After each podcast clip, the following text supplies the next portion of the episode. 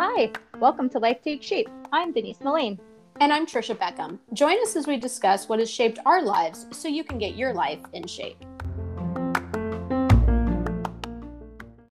Welcome to Life Take Shape. I'm Trisha Beckham. Denise is not with me. I just saw her in New York City, but she is too busy being on her boat this summer and said she's no longer podcasting. So instead, I am here with my guest, Austin B. Sweeney. Welcome to the podcast, Austin. Thank you, Trisha. It's good to be here. I'm excited to talk about Afghanistan. We're definitely not talking about Afghanistan. I mean, we might. I mean, you never Maybe know. we will. We You don't never know what's which gonna happen. direction. Sure. That's true. So Austin is a local solo artist, but also I call him the best guitar player west of the Mississippi. Well, thank you. He's, I mean, he's really good. So how do I know Austin? I went to the Klein Country Campout. Was that the official name of it, I don't know- Austin? I don't know about the official name of the Klein. Con- I, if it was, It was like the Klein. yeah, I just call it yeah the Klein Campout or Roger Klein Campout. Yeah, I just know that it was out in the middle of nowhere, where it should be, where it should and be. you had to cross paths with a lot of cattle to get back to the spot. And I had to use the four wheel drive on my Bronco, which I didn't know, which really doesn't have four wheel drive, but I did set it to the sand setting and I was able to get there. So I only had two wheel drive, but I was able to make it back there. But I was worried about my tires the whole time because those rocks were sharp, and there was a lot of bouncing up and down. I, like I had just got my new car, and it's like, well, I mean, you got to work it in, you got to break it in, but Yeah. it's like, there's a ru- it's like three miles down that road. It was far. Yeah. And precarious. Like it wasn't just flat and you were like, I just am going to pop a tire and then game over. Yes, But it was fun. So, anyways, it was Saturday night. Do you remember what night you played? I don't remember anything because we partied really hard the whole weekend. we did. yeah, Well, Not to, I mean, not together. We did a little bit of partying together, but not the whole Yes. time. um, I think I got down there on. I don't know. No, don't- it was Friday? it was a Friday night It was because Friday. we played on uh, Friday Mm-hmm. and Saturday. Then I went back on Sunday, and I felt like shit on Monday when I got up for work. So That Yes, sounds right. we played Friday and you played Saturday. Friday and Saturday. because Saturday, Coop was uh, had to run back to Tucson. Oh, and did he? So everybody was just kind of hanging out, and it's like I think because I really like Bisbee. Have you been to Bisbee? no, I haven't, but I remember you saying, I gotta go. And we're like, is he gonna go see about a girl? Like, who's he going to hook up with? But you're like, no, I love Bisbee. I so, love Bisbee. So I went down to Bisbee and uh, went to kind of all my little favorite spots in Bisbee and uh, had a drink at the Grand Hotel. And Oh. then made my way back just in time for the show. And apparently, on stage at like 2 p.m., Yes. Coop was like, I don't know where the hell my guitar player Yes. is. I was in the audience and he said, Has anybody seen my guitar player? And I looked left and I looked right and I was like, No, he's not here.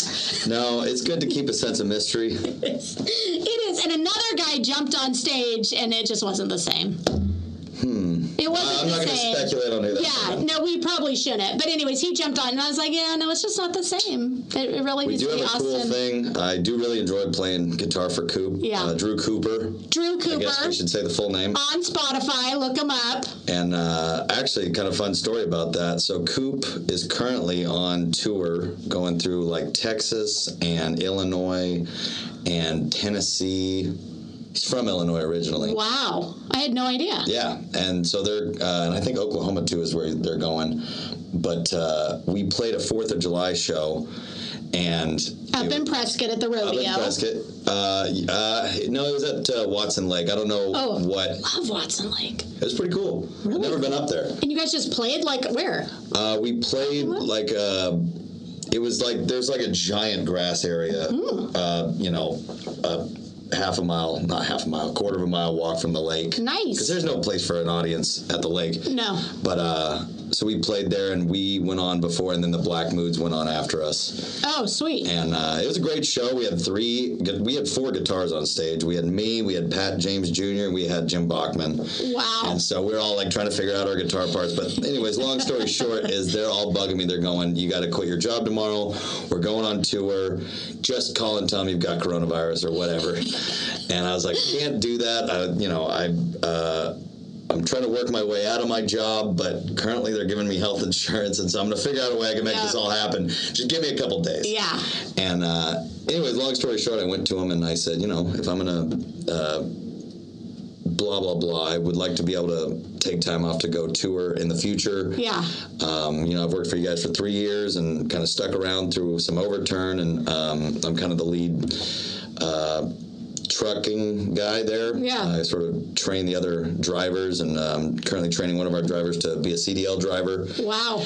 and um, my uh, the guy who runs the warehouse super cool got a great relationship with him and Yeah. he's like yeah he goes if you give me enough heads up we'll make it work Serious. yeah I was thinking he'd be like, hell no. i know but uh, I, You get to keep your health insurance, go, Yeah, keep my and health you're still an insurance. employee. I've got a great, you know, it's a great company. So the point is, the next time that they're going on tour, I told Coop is just like, give me enough heads up, Yeah. and uh, we can make this happen. So Because it'll be Coop is notorious for giving you no heads up. uh, he is not, uh, he's not too hot on the.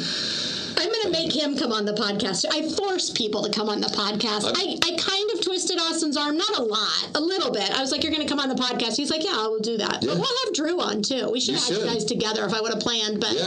Well, I'm have trying to him have him on on our pod, on Kevin and I's Good Time and Buzz podcast too. We just haven't got around to it. We were supposed to do it when we played Country Thunder the last time, yeah. and you know how it goes. You're at a music festival, you don't really want to sit in a trailer, and so it's gonna happen. We did do one. Do you know Shane Britt from the Coltrane's? I don't. So the Coltrane's I are another don't. fantastic band out of Safford, and um, there's just a lot of cross pollination between them and uh, Jim Bachman and the Day Drinkers and Coop and blah blah blah. Yeah. But uh, he was our first uh, like musician guest out of Phoenix, so he'd be a good one. He's got he's a great storyteller and That's I gotta There's a go back lot and of- listen to that episode. Yeah. 'Cause I only listened to one episode, and it was the Circus Mexicus episode. 'Cause Oh, yeah. I was in, I was at Circus Mexicus, so I was like, well, let me hear what Austin's experience was. But let's talk about Country Thunder. yes, So I went to Country Thunder for the first time ever in my life. I used to teach at Chandler Gilbert. I was a professor down there, and my class was on Friday morning. Weird time to have a class. Every semester, students would be like, so Country Thunder time. I'm not going to be in class on Friday. And they would be like half my class. I like the I'm not going to be in confidence in class, that. right? I'm not going to be in class. I'm not going to be in Not class. can They would I just tell skip? me, no, Yeah. I'm not going to be in class because it's college and they don't really care. And it's Well, like, I'm that's telling true. you. I wouldn't have even told my Yeah, professor. you wouldn't have even told your. But I kept going. So if half of you are going to be gone, that's totally fine. I'll make some adjustments. We'll do something else. But where are you going? Country Thunder. And I was like, for years. And I was like, is this a fun event? They're like, oh, Professor So you Beckham. didn't even know about it. I beforehand? had no. I mean, I knew it was like a music festival, How but long have you been in Arizona? I'm not going to say Okay. 20 years. Okay. And people were talking about it, and I wasn't huge into country music. Mm-hmm. My grandparents listened to country music growing up. I listened to John Denver, Marshall Tucker Band, Uh-huh. Gatlin Brothers. You know, it's kind of a narrow cross section of country. As So, long as it's not pop country. oh, come on, you love you some pop country. I was listening to pop country on the way in, and I was like, Austin would absolutely die if he knew I was listening to this song. Hear me out. There Give are. me a pop country song that you cannot stand right now. Uh, well, I don't really listen to current country radio, so I can't give you one that I can't stand right now. Okay. But I, you know, there's a few Luke Bryan songs out there that are pretty rough. Florida Georgia Line. Now, hear me out. They've got some songs that are pretty good. Yeah. My whole thing on pop country, and I want to put this out there. You my whole should. thing on pop country, it's a philosophy. my whole is. thing on pop country is I don't actually technically have a problem with it. Okay. Uh, if people like it, that's great. People go out to shows, they have fun. Like it provides jobs for these big touring companies. Like there's a lot of good things about it. Yeah. My only actual problem with it is that A, they're calling it country. Yeah. And B, Agreed. that's what dominates the country stations. Agreed. So if they want to be pop country, but be on the pop station or be on a new radio station, go right ahead. I'm going to listen to a couple of those songs. That's kind of fun. Yeah. There are fun party songs. Like I like party tunes. However, you can't take country radio, the radio airwaves, away from legitimate country musicians. Tyler Childers, Sturgill Simpson, like there's so many good ones out there Yeah. that people are completely Zach Bryan that people are completely sleeping on.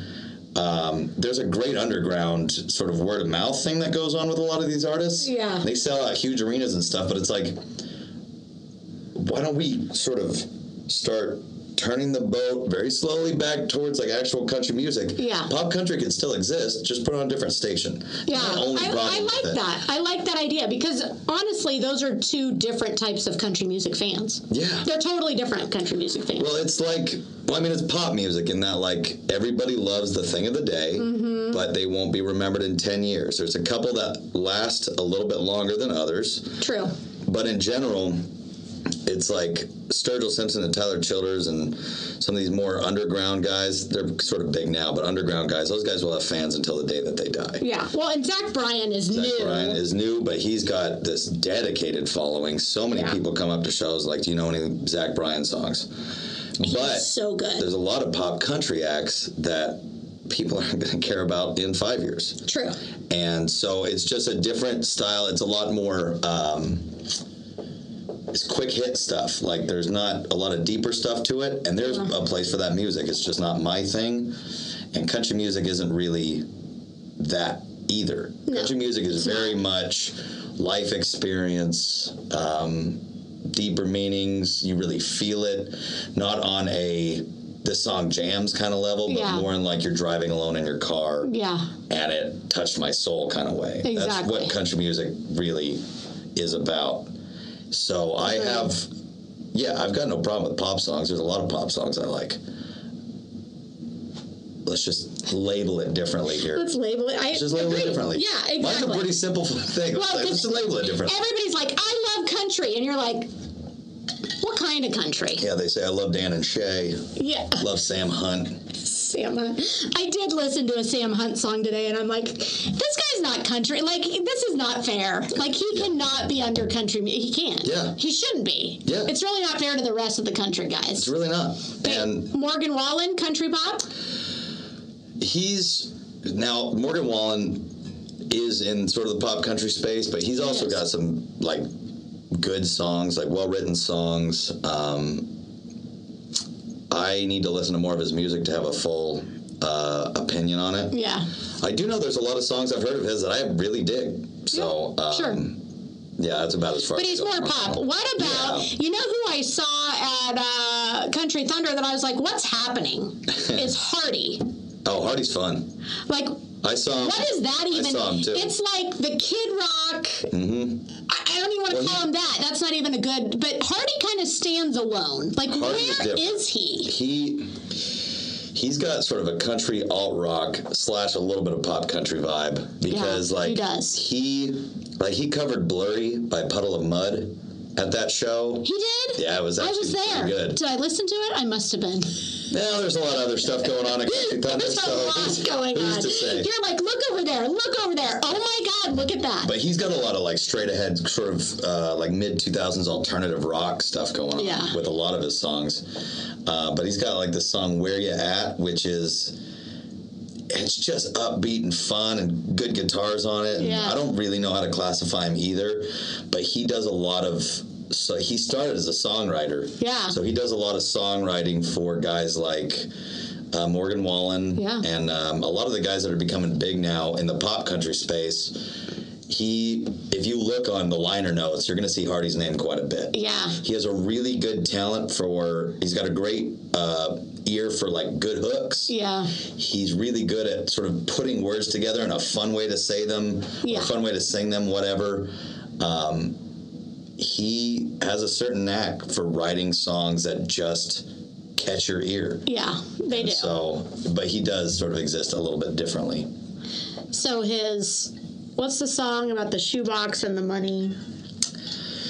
Well, I wish I could tell you. Yeah, wasn't that good? shoebox and the money. Go, Austin. Uh, well, Hey, you know that's not very I'm helpful. not deep into his catalog. I know it sounded like I knew a lot about him.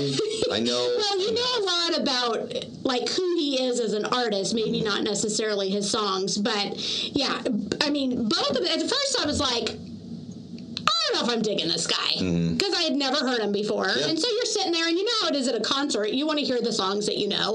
And then occasionally you'll hear a song, "Oh, I didn't know they sang that song. I love that song." Yeah. But uh, Which is fun. it's it's You're super like, holy fun. shit, I didn't know who sang this song. It's this guy. I had no idea.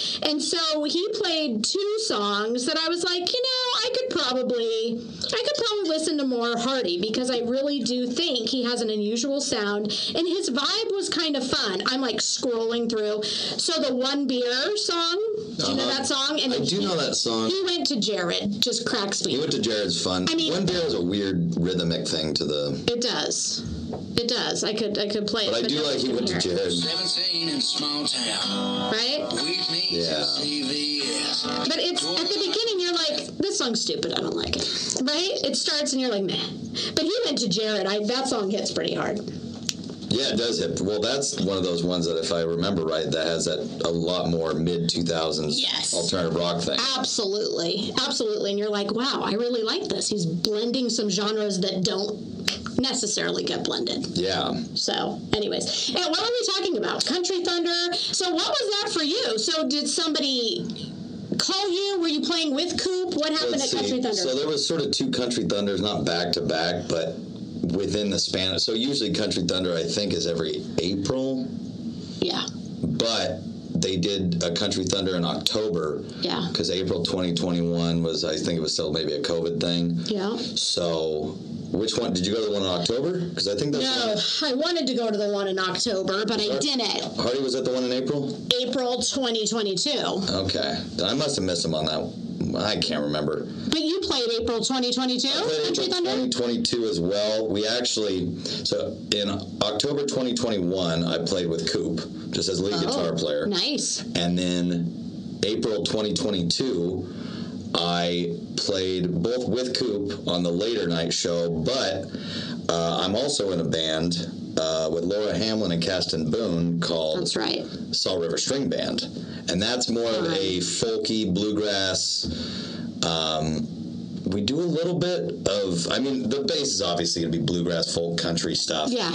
And Laura's a great songwriter, and we do a lot of her songs, but we'll get into some of my songs as well. Uh, we've been doing some of my songs, and then we'll cover fun. weirder songs. Like we'll cover uh, Use Me by Bill Withers, is one of our favorite ones to do. Are you kidding me? One of our favorite ones. Oh, to I do. love that song. We get very funky with that one. Caston plays the banjo on it. We, he does the No. little. Yeah. I need to hear this. You gotta hit it. Use Me by Bill Withers, and you guys are playing it with a banjo. Because Yeah. the original one does not have a banjo. there's, it does no, not. there's no place for a banjo in that song. No. So that's why I'm trying to be like, mm, Oh yeah. Yeah. no, we Is did. Uh-huh. Uh, well, I mean, I love it. there, so there's like the little. Um, there's the main riff of that song Yeah. that I think is normally played on like a keyboard, maybe double with a guitar. I can't remember exactly, but uh, he does it with the banjo, and then we'll do a unison line with the guitar and banjo, and it's a cool thing. That's amazing. That one's always a surprise because we start out with kind of very um, softer singer songwritery country Yeah. stuff. Yeah. Laura's voice, which uh, she's got a great voice, she's a great writer, but her voice is very light. Okay. And then we come in on Use Me, and I sing on that one. And so there's this kind of uh, push back and forth that we kind of shift gears. Nice. And uh, it's a really cool dynamic, and uh, I think Laura's just the best. That's so cool. And uh, it's been great being in a band with her, and How'd you meet her? How did you even come to know about those two? so I, I can't Because Laura and who's the other guy? Cast and Boone. Have they known each other for a long time? They have they are slash were in a band called Scattered Melodies. Scattered Melodies is still going. They actually just released a new EP called Culture, nice. and um, they're more of a funk. They're more of a funk, like they're a straight ahead kind of funk band, Okay. and um, uh, there's so much cross pollination because their drummer plays in a trio with Laura and I sometimes, Oh, that's great. and it's though. just awesome how many different kind of diff, you know different bands people play in. yeah. But uh, I, th- I think it was November maybe of 2019. So I moved here in August of 2019 from Oregon, Yeah. and I started playing these open mics at Yucca Tap Room in Tempe. Yeah. And uh, I talked to the guy who ran it, and he said we've got this because they're usually more of a punk rock metal club. Yeah.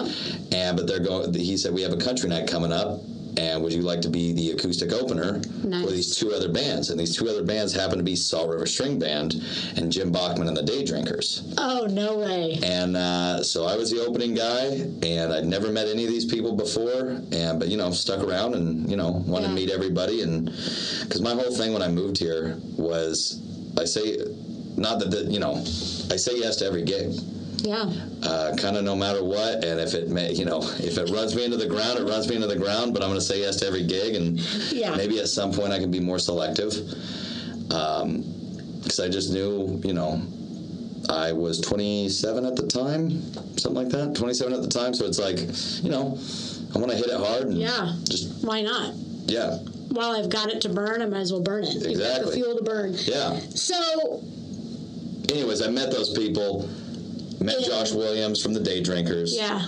he and I started just chat chit chatting, and um, he and I become great friends. We played a show actually last Sunday. He and I became great friends. It turned out he lived in Oregon for a while in high school, and met everybody. And then a couple days later, he texts me. He goes, "You need to come out to Roosters in Mesa." Yeah.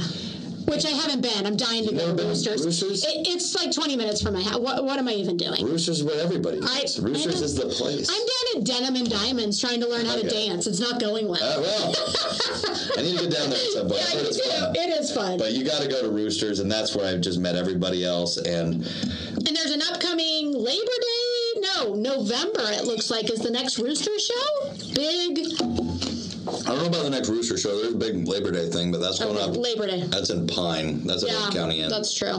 But uh, I met everybody, and you know, I played uh, in Nashville. I played in Portland, and all kind of clicky. And if you don't know people, it's a little tougher to get in. Yeah. Not in Arizona. In So that's just Arizona, everybody. whole local music, and people don't know this about Arizona. Yeah. And I've just been lucky enough because I was a refreshments fan, and now I'm watching the Peacemakers. That I've, I mean, I've always been a refreshments fan since Of '96. course, yeah. So I've always known there's this local music thing, but now it's like now I've gotten a little bit more into it, and it's no joke. It's really no joke, and everybody is the most generous, nicest, great players, great singers, great songwriters. Like, Yeah, it's not competitive. It's super friendly, but everybody wants to put out the best stuff they can, Yeah. not to compete with anybody else, but because it's like these guys are putting out awesome shit. I want to put out awesome shit. yeah, And um, I mean, everybody just it's all hugs and when you see everybody and everybody come play this thing with me, come play that thing with me. Let's just get together and jam. yeah. It's the best. I, I got super lucky that Yeah. they welcomed me in with. I mean, not lucky because they do that With everybody. with everybody. They're the best. But uh, yeah, I feel definitely blessed that I just happened to move down here and happen to run into the you know people that introduced me to other people, and they just welcomed me with open arms. They're the best. Okay, so how did you move down here? Why did you move down here? If This is Hi. a random place to be. I'll go as quick as I can with it. So I was in college in. Or not. We'll just edit this down. All right. Well, Be like, don't care, Austin. It's I'll Oh, gone. try to be succinct Good. anyways. All right. I appreciate I was that. in college in you know 2015, and I was Going getting to school ready for. uh, agricultural business management and a minor in music. he's going to be a singing farmer. You are John Denver. Well, life on a farm is kind of laid back. It is. Ain't nothing an old country boy like me can't hack. That's right. But early uh, bed, early in the sack. No, wait. How's that go? Thank God. early to rise, early in the sack. Thank God I'm a country boy. That's Uh, only semi-true because it is not easy, and it is nothing but exhausting. because you know farm life. Your Yeah. dad is a farmer. You guys have Dad was a a farm. farmer. Grandfather was a farmer. His dad was a farmer. Same farm. Mm-hmm. It goes back quite a ways. And where It in started Oregon? in 1923. 1923. That's so cool. Mm-hmm. Yeah. Where in Oregon? Uh, about an hour from the coast, just outside of Salem. Nice. the capital and Not where the witch trials were. That's a no different. that's that's the salem East mass Coast. that's salem mass this is salem Don't Oregon. get confused, people. no uh, we have our own Witches. yes yes Bitches. We- your word's not mine yeah. but uh anyways yeah grew up farming and um and you liked it enough to major in it. yeah i you know i didn't know how music was going to go but i figured because i went to oregon state university go beefs and i'm not i'm not going to miss an opportunity to do that i'm going to be very clear about that i have an That's opportunity I'm good. gonna take He- it. that's not gonna be the last time we hear go beefs. No, no, it is not.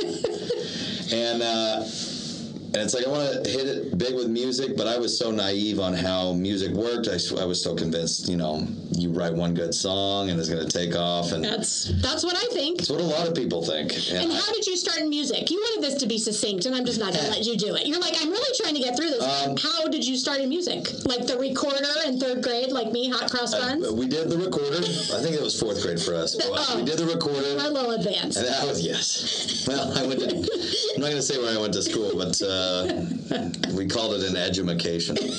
No, I loved my high school, but uh, I got to skip a lot of class, and Nice. people weren't all that upset about it. So, hey, well, what are you going to do? but uh, yeah, recorder in fourth grade, and then I was in the school band playing trumpet in the fifth grade, and Nice. and then in, I think maybe the sixth grade, I got a guitar for Christmas from my grandparents Wow. on the farming side. did you ask for a guitar? I don't remember. I don't remember. I think I must have, but I got a guitar and I didn't do anything with it for like a year or two. And then I just remember being in my room and I was probably like 11 or 12.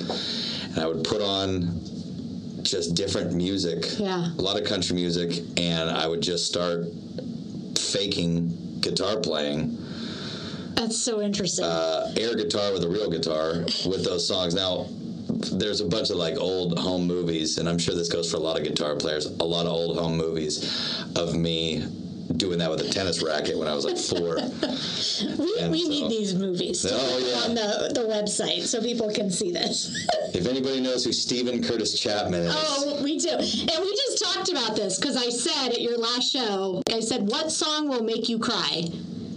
And you said Cinderella, Cinderella by Stephen by Stephen Curtis Curtis Chapman. Chapman. Uh-huh. And his daughter had died before or after. I can't he remember wrote if the it was song. before or after. And, and that's, if you don't know, either way, it's heavy as it- hell. it's heavy as hell. It's a Maybe very. that's not the right word to use for Christian music, but It's heavy as hell. heavy. It's heavy as hell. You're like, I can't.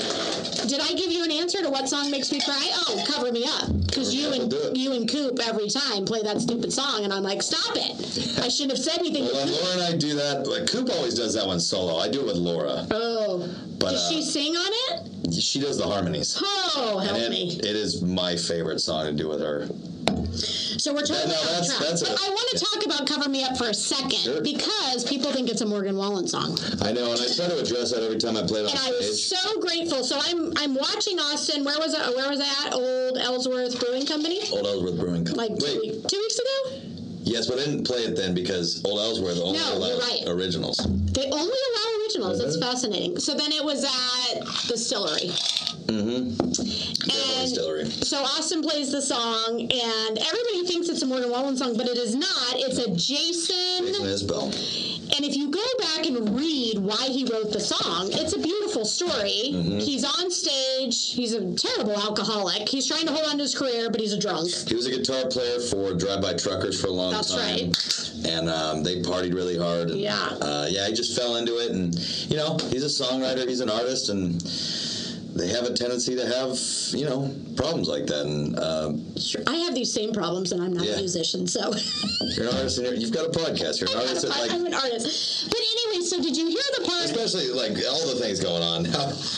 All the things As, going on. as I pour myself, as you pour nice yourself cocktail another there. drink. It's good. But it's really just a LaCroix. But anyway, so then he goes on stage. Did you hear this part of the story? So he's out of sh- he's getting ready for a show and there's a fiddle player. They said we got a fiddle player. for you." Oh yes, of course. And she walks on stage and Amanda he's like, Shires. right? And he's like, game over. This girl is it for me. And so they get involved in a relationship and she's like, here's the deal. Gorgeous, great, vi- or great fiddler slash violin player. They're Yeah. Basically the same thing. It just depends how you play it. Exactly, exactly. And she says, "Here's the deal. You're great. I love you, but you got a bad drinking problem, and you need to kick it." And he was like, "Game over." So that's what that song's about. Is Yeah, him- she got she got some of his friends together, and then Ryan Adams, who's a singer songwriter. who I love. Yeah, he's great. He's not I heard country. he's ki- I heard he's also kind of a dick though. he a dick? Yeah, that's what I heard. It's unfortunate. I know that's how I feel about Chevy Chase. It's like I love Same, Chevy but Chase, he's but, I a heard dick. he's such a douchebag. That's true. There's a But- couple people like that. We could do a whole podcast on people that are dicks in real Yeah, life. 'Cause they do I've heard drink that about- quality shit though. They do. so- yeah, like, yeah, what are you gonna do about the end product here? But uh, yeah, and so they kind of got him into. I don't know if they got him to the program, but um, that's what Cover Me Up's about. Yeah. And then his whole 2013 release, Southeastern, is a absolute masterpiece. Really? And so, have you not heard the whole the whole album? I am so If you want to Oh, sorry continue to cry, say. if you want to I continue do. to cry, from I do Cover like Me to Up, cry. He's got a song called Elephant Okay. about a friend of his who had cancer. Oh, good night. It might make you cry more than Cover Me Up. Okay. So, Elephant it is. so the whole album's called Southeastern. You got to check it out. Okay. Uh, but anyways, yeah, "Cover Me Up" is a beautiful song, and I saw it live in uh, Tempe Town Park. Who was playing it? Jason Isbell. Oh, you Yeah, So he was on stage. And so why why that song? What was it about that song that made you go, "Yep, that's getting put into the rotation." a it's a beautiful song. It is. Lyric-wise? Lyric wise, it's Melody-wise? amazing. Melody's beautiful. It's like What's the best lyric in that song? that's a to hold on. Now I got to think about that. I think honestly, it might be the opening line. Well, I mean, how do you even pick? But a well, heart on I the run keeps a hand on the gun. You can't trust anyone. Yeah. Now, basically, that just means you're running from yourself. Yep. so it always keeps you on edge and you can't trust anyone let alone yourself Yeah. so a that says a hell of a lot and basically It does. no lines at all Yeah, that's what that- makes it that's such my an amazing entire song love life wrapped up Yeah. into a lyric. fair enough you know what? I'm like that. This song's about me. This song's not about alcohol. This song's about Trisha. well he writes he, Hey, i said the same thing about me Right? You're like, this is me. This is me. I gotta, I gotta. I'm trying to pull up the lyrics now. love was a dream one that i'd never seen until you came along Yeah. i mean Right? Um, how do you pick one I, I don't know. I don't know how you do. Lo- yeah. Um,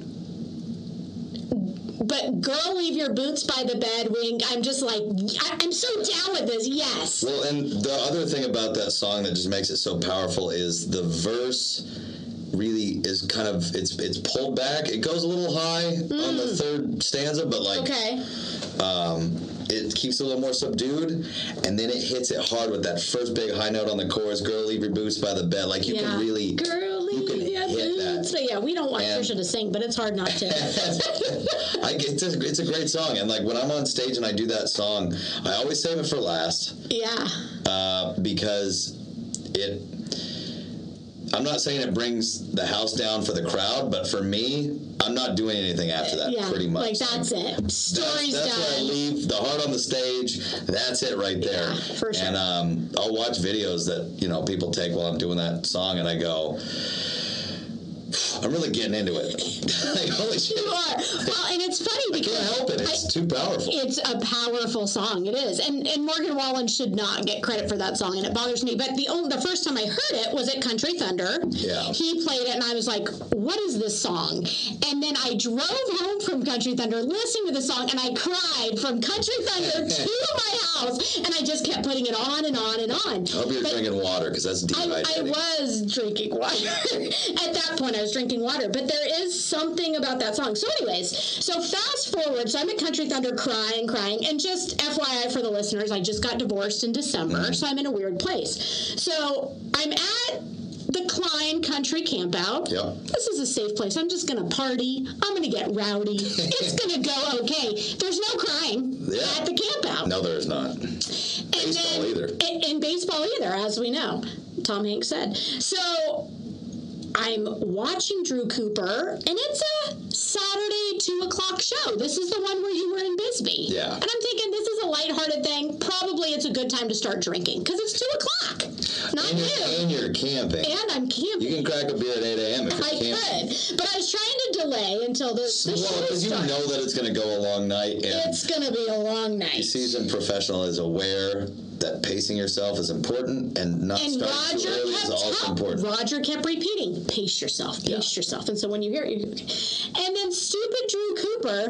who I love, gets on stage, and I'm sitting on a bale of hay Mm-hmm. with my cocktail at two o'clock, and here he comes with stupid "Cover Me Up," and I'm like, Yep.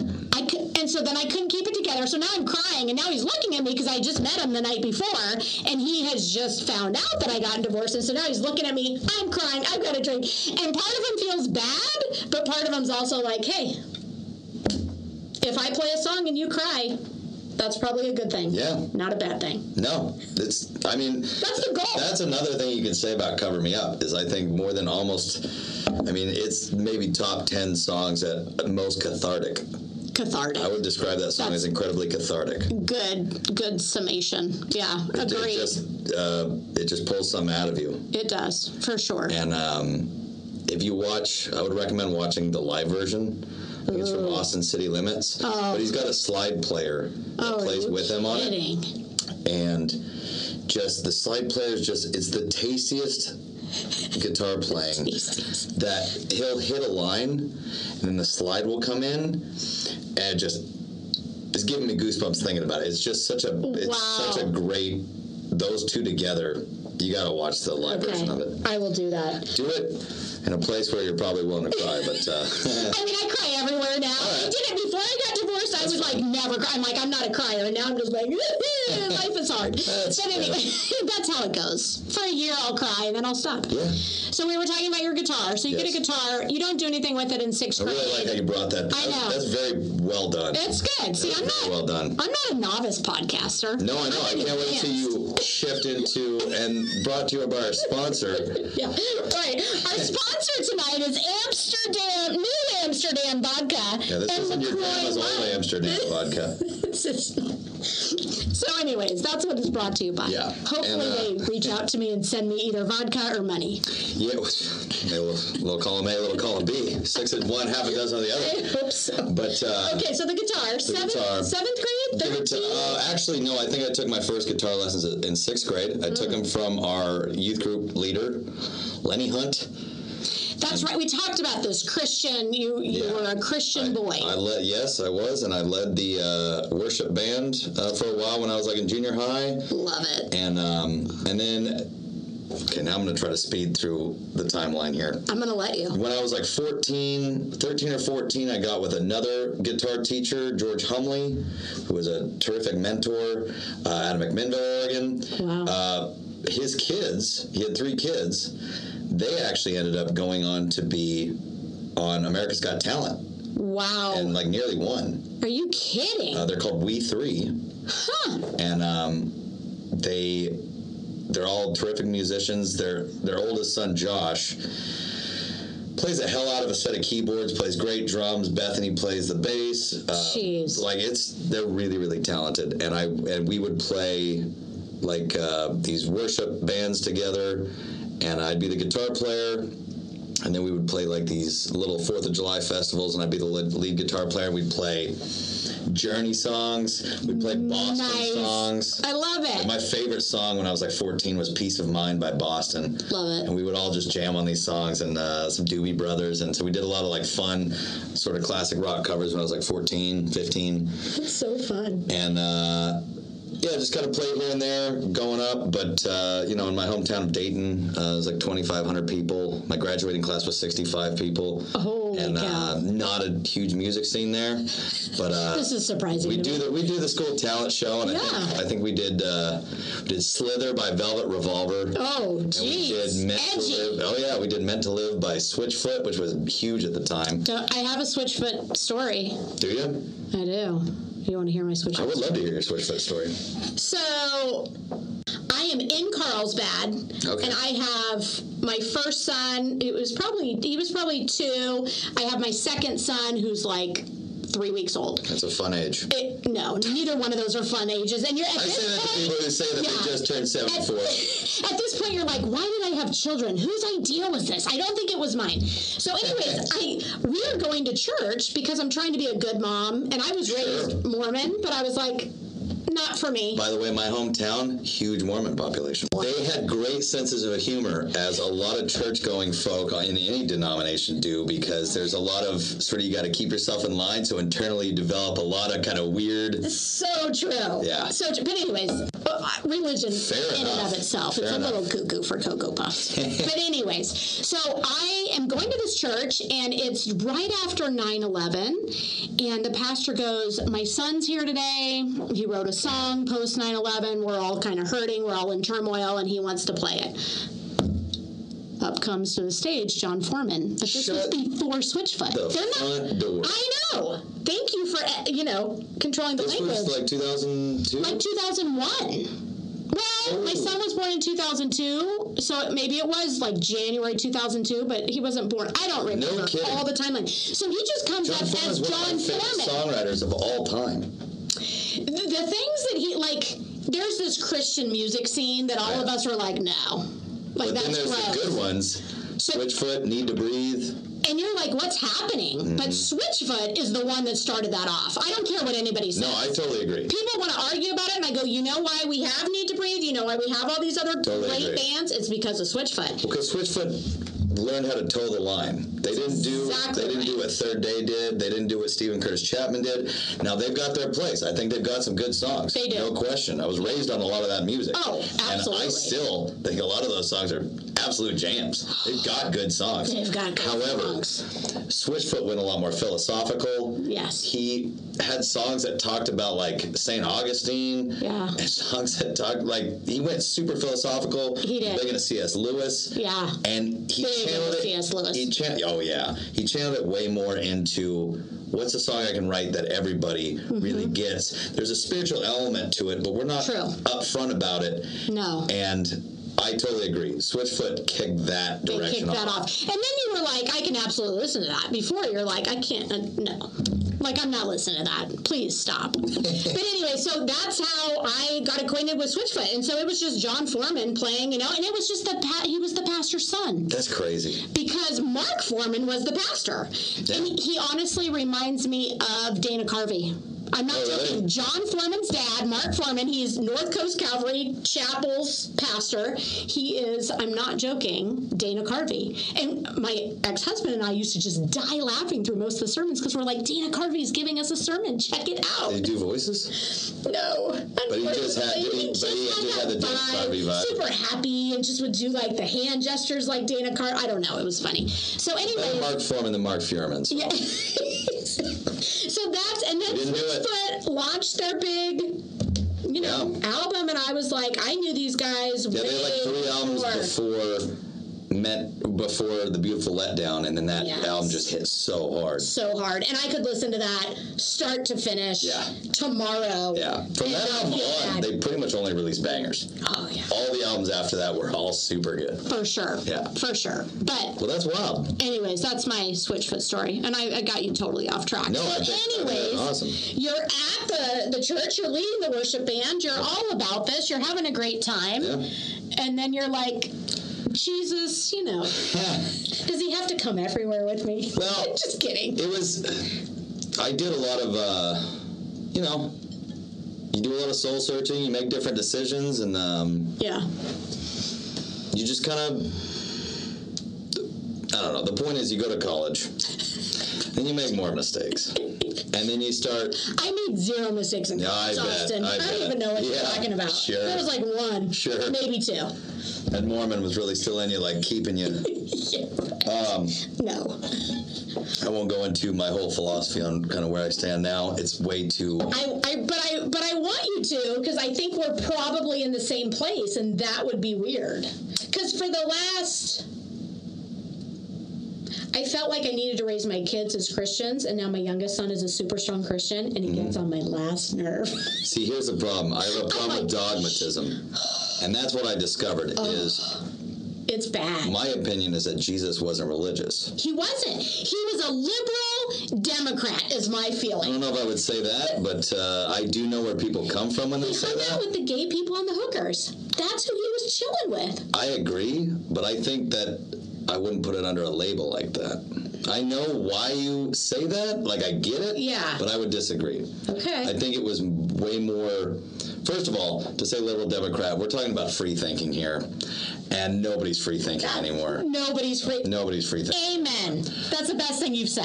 I'm gonna name the podcast "Nobody's Free Thinking." Nobody's free Anymore. thinking. All right. You I like think- it? I think that'll work. Then, let- yeah. then you, that we may have a better soundbite. I think that might No, be I, it. yeah. So my opinion is, and this is what I've sort of tried to structure in my own life is I am way too aware, probably too aware Mm-hmm. of how many mistakes not only have I made that I seem to continue to make that I will probably make in the future.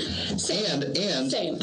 like I mean, we heard about how I feel about pop country and such. Like, I am an opinionated person. Yeah. Mm-hmm. And I will sort of voice those opinions. and then I'll look back, including on my own podcast. I'll look back on like my own opinion. And I'll go, that was absolute bullshit. And so I know how wrong I was. So true. I know how right on certain issues I think I am now, but there's always a part of me going, in five years, you could easily look back on this being like, that was the dumbest thing you've come up with yet. Yeah. I feel like they're right. I feel like I have a solid foundation as to why I think these things, Mm-hmm. but I'm super open to being convinced otherwise if I hear compelling evidence to the contrary. Yeah. So But that's the key today. Yeah. Nobody's open. nobody's open. And I'm my, like, I've made up my mind. It's done. It's like, well, can we have a dialogue about it? No, I don't. I don't want to talk to you about it because I already know what I think. And if you start talking to me, I might have to change my mind. Heaven Yeah. forbid. yeah, And that's annoying. heaven forbid. So my opinion is, I think like I'm not saying I'm trying to model it after Jesus because I don't know enough. Like I know some because you know I was raising it and I Yeah. looked into it quite a bit. Sure. but my whole philosophy is just I'm pretty much accepting of anybody. I'm accepting of anybody except for one type of person. If you're annoying, I'm just not into you. Like, Is this why you don't like me, Austin? I don't even- what? I'm just. What? kidding. I'm just. Uh, kidding. yeah, so I'm, I'm, yeah, I let everybody, whether you want to let your freak flag fly, Yeah. If you want to let your freak flag fly, Let but it you're fly. cool, Yeah. then we're cool. If you want to let your freak flag fly, but it's like this person is the most annoying person I've met, I will let you be that as much as you want. I'm just not going to hang out with you. And so, yeah, my whole thing is like nobody knows what they're doing. We're all making mistakes. Mm-hmm. We all think we're right in the moment, but we'll all probably be wrong further Yeah. down the line. Yeah. And so I try to keep a super open mind about pretty much any philosophy uh, while retaining my own my own personal philosophy, but keep an open Yeah. mind to everybody's philosophy because I go, I don't know. Like I thought this five years ago, and then I discovered new information that changed my opinion on this or that. Yeah. And so, who am I to say whether right now that's wrong? Yeah. It's like I'll go. It's just interesting. Somebody wants to tell me their philosophy. Interesting. I will take that. I'll consider it. But I love that response. I may argue with you because I'm trying to suss out the deeper nuances of what your argument is. yeah. But uh, yeah, it's like don't I, I try not to be too confident in the things that I know or think I know. Yeah. Of course, of course I break my own rules sometimes, but at least I'm sort of aware that Yeah. I do that sometimes. But that's the opposite of being dogmatic, right? Yeah. So I always tell, as a professor, one of the things I try to get across is like, if I could give you one, there's lots of one gems, communication gems. But one of the ones I say is don't be dogmatic. Yeah. Because you don't know. You don't. You don't. You haven't lived that person's life. Sometimes you hear one perspective and you go, I didn't think about that entire spectrum of ideas. Yeah. And you go, well, shit, this kind of this Yeah. changes a few things. You can't be dogmatic. Yeah. That's the thing, especially when you're having rhetoric about issues or you're trying to figure out these super complex issues. Mm-hmm. You know, the last time you were at your show, we got into this whole people coming across the border and what is that about and how do we secure that border? and, you know, we were getting into this whole conversation where we were like, it's not black and white. Yeah. And we were able to have a conversation where it's like, look, the people that are putting fentanyl and all the cocaine, I don't want them to come in this country. Uh, you gotta Because keep the it kills- fennel out of the cocaine. the, the fentanyl did not be in the cocaine. That is my number one priority. I might run for office I think you should. and it'll just say no fentanyl in our Honestly, cocaine. no fentanyl in the cocaine, and don't be dogmatic. Might win you the presidency. I- So It might, right? Yeah. But that was one of the things that we were talking about. And you're like, listen, I don't know, because some of the best people I've ever worked with on the farm were absolutely, and we shouldn't call them illegal, but they were immigrants yeah, without green cards. some of my favorite people in the world, like Yeah. people that I worked alongside with, sweat alongside with, moved pipe and tall corn with, like uh, nearly died You didn't inside lay those pipe, cornfields with. You just moved. Just moved to it. clarify, Just moved it. No. Thank you. He's I, like, I, I appreciate that we The separated levity. the two. Yeah, Okay, the levity. good. I just yes, I, I do appreciate levity. Uh, but you're right. Um, yeah, people. Um, I can't. It's too nuanced to say one way or the other. It It's uh, so many things are based on a case by case basis, and that's really hard to deal with when you're dealing with a singular policy. Yeah. But um, I'm Absolutely. really glad that this is going to now lead us into Afghanistan. Please. Finally. Just kidding. Just kidding. I knew I knew there would be a way to babysit it there Good job. without going for it. Well though. done. We're not, going but for it. well done. I like it. So I don't know where we're at. We're at. Okay, so I'll, I'll speed through the rest of the bio here. I'm gonna be quiet. No, no, I'm gonna take Here. different. I have ice. I'll hand you a little more of this. See, hold on. What are we doing? Did I You, you put wasn't in enough too ice? solid of a thing. Too there's a solid whole, of a thing. There's a whole, uh, I have a tendency to do that. I don't there's a know. whole, whatever the word is about uh, ASMR. People really like the sound of uh, like Oh, They clinking do. glass or They clinking do. ice in a glass. True. And so you just drop like a rock in there, and uh, you want to drop more of a. Do you think the mic? It looks like the mic's actually picking this up. So we do have some ASMR going on right now in the podcast Oh, for yeah. free, Oh yeah, right? we are. It'll be fine. You want? Yeah, I do. Now that I took a couple sips, I was like, I only oh, put a little bit good from each of night. those. Yeah. Help So me. if you also want to not edit this, that's fine too because I like I don't really edit our podcast at all. So like if you just want to let the whole thing run, I I mean I might. It's easier that way. It takes a lot less time. way easier You're that way. like publish it's way easier instead that of way. like there was an um. I'm going to take that out. I'm going to take that out. And then you're like you do that. that- no, I start at the beginning like this person said a lot of ums. I don't want them to be self conscious, and so No. then I'll take a couple out, and then I'm like, I'm not doing this, Well, the anymore. deal is it's I do this it's a for free. conversation. Yeah, well, yeah. and it sounds more natural. I used to spend so much time on our podcast because we had commercials. We would write these commercials and I would edit them, I would put music. So we would get together one night, write four commercials, full commercials. Then we would get together, whatever the next night was, record a three hour podcast. oh my god! Then I would sit down with this microphone and add music and cuts and uh, volume adjustments. That's crazy. I would add applause because our show is a talk show with an audience, I love it. and uh, Applause. and so it was so much. It was so much work. So now we do a lot more like this. The Yeah. point is, um, especially for something like this that's super conversational, I should just leave it all in. Yeah. It's my, unless somebody says something legally liable. Yeah, which we might, but probably There's some- not. So far, we're doing okay. So far, I think we're doing all I right. don't But think my job's in jeopardy. uh, no, I don't think mine is either because Okay. I'm a musician Yeah. and a truck driver. Which is a great combination. I feel like it's very uh, Clint Eastwood, I'll but take he that. wasn't a musician. No, but he was an artist.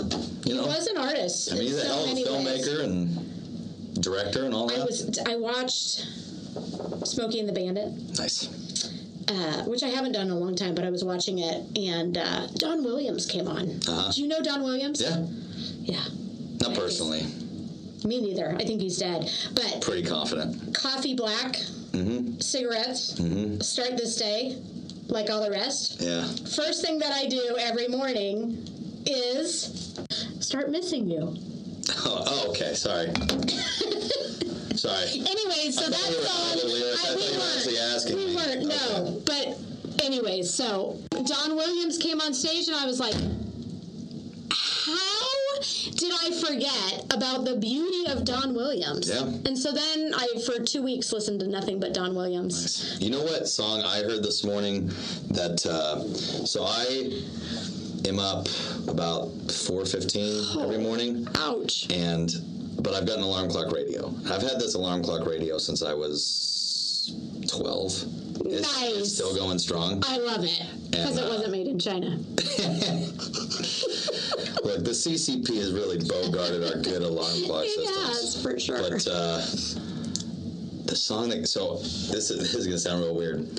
Have you ever had like something that's happening in the external world come in during a dream? yes. Okay. Correct. So- Absolutely. This was about 4:15. My alarm clock radio comes on, and my dream—I don't remember enough about it because, of course, you never remember your dreams. No. I just remember there were two women on stage in like a live event. Yeah. One of them was Alicia Keys, and I can't remember who the other one was. It's hilarious. And they started singing "You Make Me Feel Like a Natural Woman." by Oh, Aretha yeah. Franklin. That's wow. and that song hits so hard. it does. I've been listening to it all day. It is such a good song. You're like, that's it. Nothing So, else. like your Don Williams thing, it's I like I, know. think I'm gonna be listening to a lot of Aretha, a lot of Marvin Gaye, like a lot of that oh, late '60s, early '70s soul. I yeah. think I'm really gonna be getting into that over the next couple weeks. So. That's good That stuff. song hits hard. Okay, so now we're back on. You're Uh, in high school. in high school, doing these things. Uh, and then I go to, we have a center market that just opened up in town. Nice. Again, it's a small town. We don't have a gas station. That's We okay. had Putz Market, and then we had the center market open up. Okay. The center market had a tape rack. Now, so I, I'm 30. Yes. fresh- Just- just freshly turned 30. Freshly 30. Yeah. But I had a bunch of tapes, and my dad had a bunch of tapes. And I go to Center Market, and they have a Leonard Skinner tape. They have a Leonard Skinner 20th Century Masters, Oh, forget about it. and I got into that, and that changed so much. I Give me got three steps. Give me three steps, mister. It's Obviously, Sweet Home Alabama, Freebird, Oh, Freebird. which my roommate Freebird yells has out at changed every our show he's out. He's at like, as if it's original, but he up. does it because he knows that it's not original. But I mean, then it had other great songs on it, and um, I mean that was it. And so it got super into Leonard Skinner, and then of course I played you know Sweet Home Alabama so much, and uh, Eric Clapton was another big one for me, and then Brad Paisley, one of my favorite guitar players. Yeah. Really? Oh yeah, oh that guy, that was my first guitar hero for sure was Brad Paisley.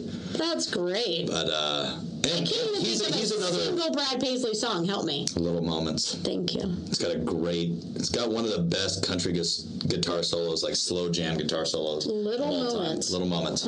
It's kind of a cute, it's- it's, kind of a cutesy song, and he's Really? kind of a cutesy artist. He is. He's married to the girl from Father of the Bride. And according to Jim, That's right. but he enlisted her in a video as a way to meet her, Stop. so he could marry her. Yeah, that's a hundred percent. And what's her fact. name?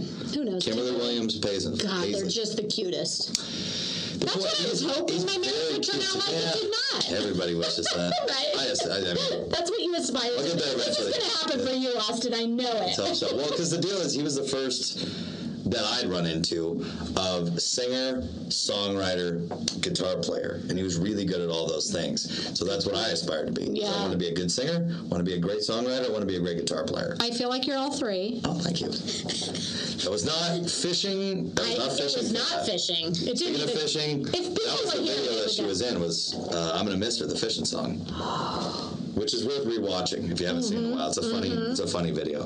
Anyway, so I got into him and Skinner and all that, and then I went to college and um, Finished your college degree? I did. Good for I you. uh, I played. I didn't focus on music nearly enough. I focused on it. I wrote a bunch of songs. I played a lot in my room. I played a lot for fraternity events. Like we would That's go. amazing. Well, it was. S- That's smart thinking. It didn't hurt. We would like. Uh, there'd be different, you know, fraternity sorority events. Because if I showed up at fraternity, I'm definitely not looking at the frat boys. I'm like, where's the guitarist?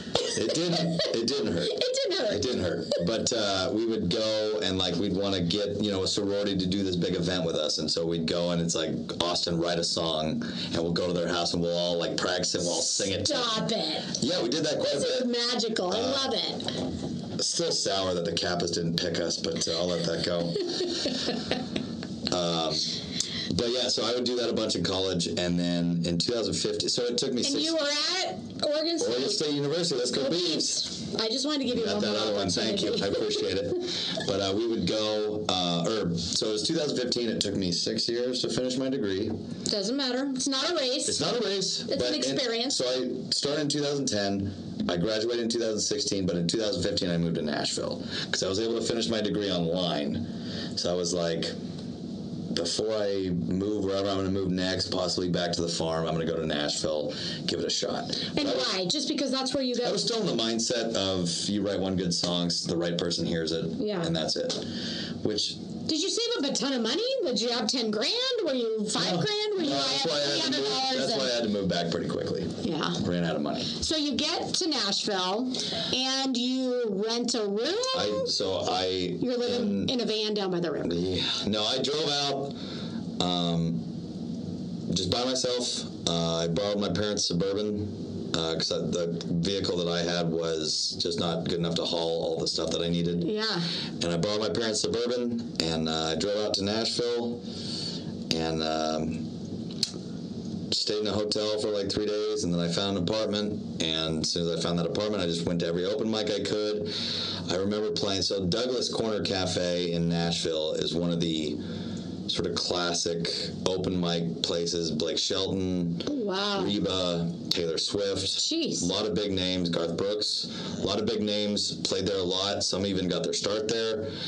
And but the thing about that was you had to call in to get your spot for the open mic, and they would do like a four person round. Oh, So gee. musician would play, and then they would go four, and I think they each did two or three songs, and the next set of four musicians would come up, and you had to call in like right at 3 p.m. And you would always call in, and the line was always busy. Oh, And I think one time I got on kind of early, and I would play it every week, and it was ru- it was run by Johnny Winters. You know Okay. Johnny Winters from Yeah. yeah, and Edgar Winter, like that whole family. It Yeah. was run by like their one of their brothers. I can't remember his name, but it, something Winter. It was run by him, and most of the time I didn't go on till about one to two thirty in the morning. Are you And there was kidding? no one left except for you know the rest of jeez. the people still to play. Yeah. And um, I- I just remember, and then I would go play at like Jake's Corner and I don't know a few of these other places, and it was so naive. I was 22 at the time, and I had all these songs that I'd written. I had, I had this song that I'd written about moving to Nashville, Yeah. and you know, people at home like them. People here are gonna like them, and um, you know, not much response.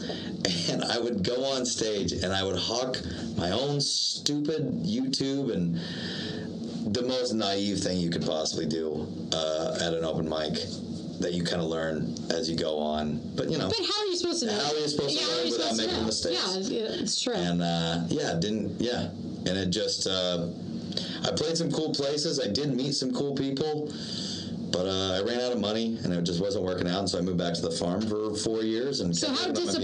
disappointed were you? And how long did it take you to realize this? Three months? Six months? A year? Uh, about six or seven months. so you gave it a good. I mean, it wasn't. I gave it a good shot. I traveled around a lot while I was down there. I remember making one late night trip. I was just like, screw it, I'm driving down to Pensacola, Florida. Oh, that's great. and I just hopped in the car and I drove through through the night down to Pensacola, Florida, jumped in the ocean and drove around listening to Jimmy Buffett, one of my personal favorites. Yeah, and, uh, so good. Then drove back the next day because I had to get back from my other job uh, where I was selling books In so in Nashville, you're also during the day selling books. outside of Nashville. I was in Hendersonville, Okay. What kind of books?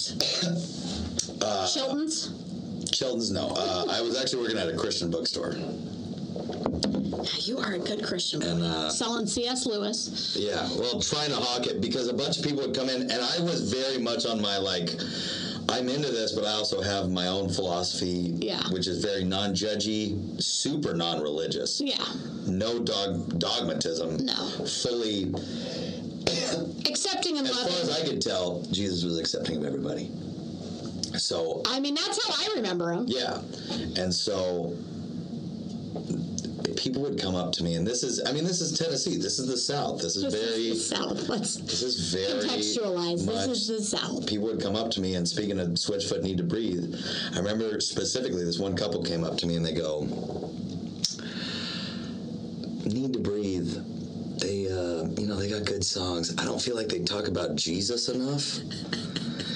And I'm working the counter. I'm, and I'm trying so hard not to argue with this guy. I was like, well, yeah, you know, but at the same time, they're reaching more people, you know, Yeah. that kind of thing. It's seeker friendly. You want as many people as Seeker possible friendly, to I think catch that's a good way to put the it. yeah And uh, to catch the vibe But there was so much of that down there. because they're super Bible thumpers down. Oh, yeah, that's like Bible there's Belt. no It's the Bible yeah, Belt. it's the Bible Belt, and there's no gray. There's no, gray area. No, there's no gray. Yeah. And uh, so I was working there, and um, but I did get to sell some books to Ricky Skaggs. What? Oh, I love Ricky Skaggs. Mm. Ricky He's such Skaggs. a good song. He's got some fantastic songs. Mm-hmm. Highway 40 Blues, like oh, so I, good. I love Ricky Skaggs, and he came in and uh, Did you know it was him? Like instantly? Like you I recognized realized that him? at the very tail end of talking. Oh god, I hate that. I know, You're like which is actually probably good because I acted more natural true. until I realized who it was, and it's like this guy can play the shit out of a guitar, the shit out of a mandolin. I can A do it all. He's a mandolin. great The songwriter. mandolin is an underused instrument. We should talk about that. well, the Suburb String Band has me do it sometimes, and I'm They have you mandolining? have me mandoing, and I get a little bit better at it every time, but. Uh, if it's ever, do you want to play mando or guitar in this song? It's like I want to play guitar because I'm super comfortable with that. The mandolin's no joke. It's a hard The instrument. mandolin's awesome though. It is. It makes me a better guitar player because it's such a smaller instrument. So small. It's it's eight strings, It's eight strings? eight strings, but it's separated over four. Each set of two strings is tuned the exact same. So it's Interesting. also a little harder to keep in tune. Yeah. The old adage goes that you tune a mandolin once the first time you get it, and then you tune it again in 20 years, which is not really true, but it is. That's It is a tougher instrument, but it makes you really tight on your picking ability. Yeah. Which just guitar players, everyone thinks that the left hand doing all the movements around the neck is all the hard thing. It is not at all. The hard thing is your right hand moving from string to string, making Yeah. it really clear. Yeah. So, but the mando's really good for learning that. Anyways, Interesting, yeah. sold some books to Ricky Skaggs, which was super cool that is cool. and then um, moved back to Oregon. And your dreams were crushed. You're going home like this is devastating. N- oh, Well, Or I'll be okay. a little, Uh, little column A, little column B. Okay. I remember saying to my mom that, like, you know, I feel like I'm probably going to work on the farm. You know, this might be it. yeah. and um, I was like, I'm still gonna write and make music. Like I can't, for me, and I think for a lot of you know people who make music, it's not that I want to make music. It's a legitimate compulsion. Yeah. Is that I can't keep from wanting to create something new and something that interests me. Like it's way more than I want to be a musician. It's a lot more like I'm fully forced to be a musician by I my have own to do this. constitution. Yeah. And so it's like I'm not going to stop doing that. That would be No. impossible. But I do feel like going to continue to make music. Yeah. But I also feel like I may be farming and not going to make it music. And this might be it for me. Like I think I might be in Dayton Yeah. for the rest of my life now that I moved back from Nashville. And did you say it like it's fine or No, I said it as an Sorry. existential crisis Yeah. for sure. And um, but I continue to write songs, and um, I continue to write. I stopped writing str- like country songs that I thought people wanted to hear. It was actually a pretty big turning point. huh? I took a few mushrooms. Things kind of, you know, you get a you get a little bit of a different perspective. Yeah. And um, Mm-hmm. I was like, I'm gonna stop writing songs that I think people want to hear. Yeah. I'm gonna write songs that I would like to hear. And I know that sounds super cliche, by the way. No, but like, it's not. like I want to write songs that I want to hear. Yeah. A lot of them were terrible, but a couple were pretty good. Yeah. And then, like around 2018, I was like, I'm still farming.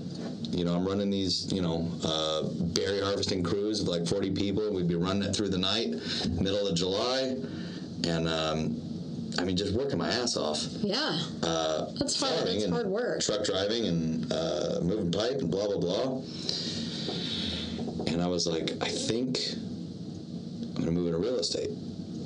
And real estate allowed me the opportunity to have a li- enough sort of freedom Yeah. to be able to also record my own album Nice. while also selling real estate. Yeah. So, you go to real estate school. How old are you at this Uh, point? So for real estate, I think I was probably 25. Nice. And you're like maybe I'm gonna 26. get into real estate. My dad sold real estate before he. So my dad grew up on the farm. Yep. and then he ended up he opened a tanning salon with him and his friends called Peak Because that's Tanning where the hot House. girls come, and why would you not Yeah. want to see that? That's almost yeah, that's exactly why. and then he got into real estate, did pretty well in real estate for a little while, and then he came back to the farm. And um, he's an impressive farmer. I don't want to say that he came back to the farm. The amount of work that goes into actually being a profitable farmer. Oh, I can't imagine. Is you have to be a businessman, you have to be a scientist, you have to be a good operator of everything. Yeah. You have to know pretty much everything about everything. Jack of all trades. Yep, literally. Like it, it. My entire life was growing up going. I don't know how the hell I'm going to learn everything that he's learned. Like Yeah. it's like it seems impossible because now of course he doesn't know everything, but in terms of how he operates as a kid, you go, this guy literally knows everything. Everything. Yeah, of course. And so, and then he came back to the farm, and um, so I was like, well, I'm going to try real estate for a while. Maybe that'll be a good way to learn some stuff, and um, it'd be cool to sell houses and free up a little time, maybe play a little more music. yeah. And so I decided to record an album of the songs that I'd written over however many years. I And you're recording in a studio? You're recording No. in your basement? so I recorded a few albums before that, all just terrible. There were a couple good songs here and there, but like I'd been recording albums since I was like 16. But they were all just laying like, down tracks just in your laying bedroom. down tracks in my bedroom. Okay. So I wouldn't call them albums. I would barely call them CDs. Doesn't matter. They might was a belong on an collection of eight track, but even then. Um, and I always, say better they, than I always say they don't belong on an eight track because no one would listen to them. But um, I was just finally like, you know what? Because for the longest time, people in my hometown were like, you know, we want to hear something. Please release an album. Yeah. And there was a lot of just very supportive people. That's Um, great. You know, small town. Like everybody knows everybody. Everybody knew the family because our family had been farming there for so many years. And Yeah. Yeah. So, but I was like, again, where I was from, there was zero music scene. Yeah. And so I was like, screw it, I'm just gonna do it all myself. And so I got on Craigslist, I bought a hundred dollar drum set, I had a bass. Or no, I did the bass on the keyboard. Oh, I that's can't remember. crazy. I might have either had my own bass or I, had, uh, I might have done a little bit of both. And um, I laid down all the tracks myself That's so cool. and I edit it myself and I mix it myself and it shows. I'm still super proud of sort of the Yeah. product that came out, but um, I mean, you're still playing all of those instruments. It's like, I'm proud of it That's- in that respect. Yeah. I'm proud of some of the songs for sure. Some of the songs I still play all the time, and I'm. it feels very Dave Grohl to me. Yeah. Well, hey, I'll take that comparison as well. And uh, and it allowed me to experiment and you know try a bunch of different ways of recording and different. Um, I don't know. It, it, it just allowed me to try a bunch of different things. Yeah. And uh, so I'm coming out with an album. I keep telling people on stage that it's going to be out at the end of this year, but at the pace that I'm going at, the ability for me to. So I just finished recording the whole thing on my computer, where I did all the, my own instruments. Yeah. But that's so I could put down all the tracks, so I would know exactly how I wanted to do it when I go into a real studio. So cool. So I just finished that. So you like recorded a pre-album, Mm-hmm. which is the full album, and now you're going to go into the studio and do it again. and now I'm going to go to the studio and redo it. And so the amount of time I have to actually make that happen may not happen by the end of the year, but it will definitely happen in early 2023. Yeah. Now, Good for you. That's for amazing. those of you listening in 2023, if it's not out, I don't know what to tell you. You tried. But, like- listen, it was a goal. No, I, it, it really is one of my top priorities to get that out. Um, but this time I'm going through a real studio and I'm going to do it correctly this time and see if that works. Or like, for you. because I It's only amazing. know how it sounds if I do it myself. Yeah. And I did have a mentor who taught me a lot about recording. His name's Carl Dudley. He was the best guitar player at our local church. Oh, wow. And uh, he taught me a few things. And um, my internship for high school was I got to go work in a studio. Are you kidding me? No, That's I- the best internship ever. You know what my internship project was? Recording a song. oh my just- god, you're like easy done. that was cool. Thank you. That was cool. I wasn't a great student though, so I didn't learn all that I should have. And so I would but the other thing about recording and recording yourself is you're too close. This is the same reason I hired out to Sidria to do my logo Yeah. is because when you're trying to do creative things about the music instead of the music itself, it behooves you to get somebody who's not so close to the project. Yeah. And how did you find Sid?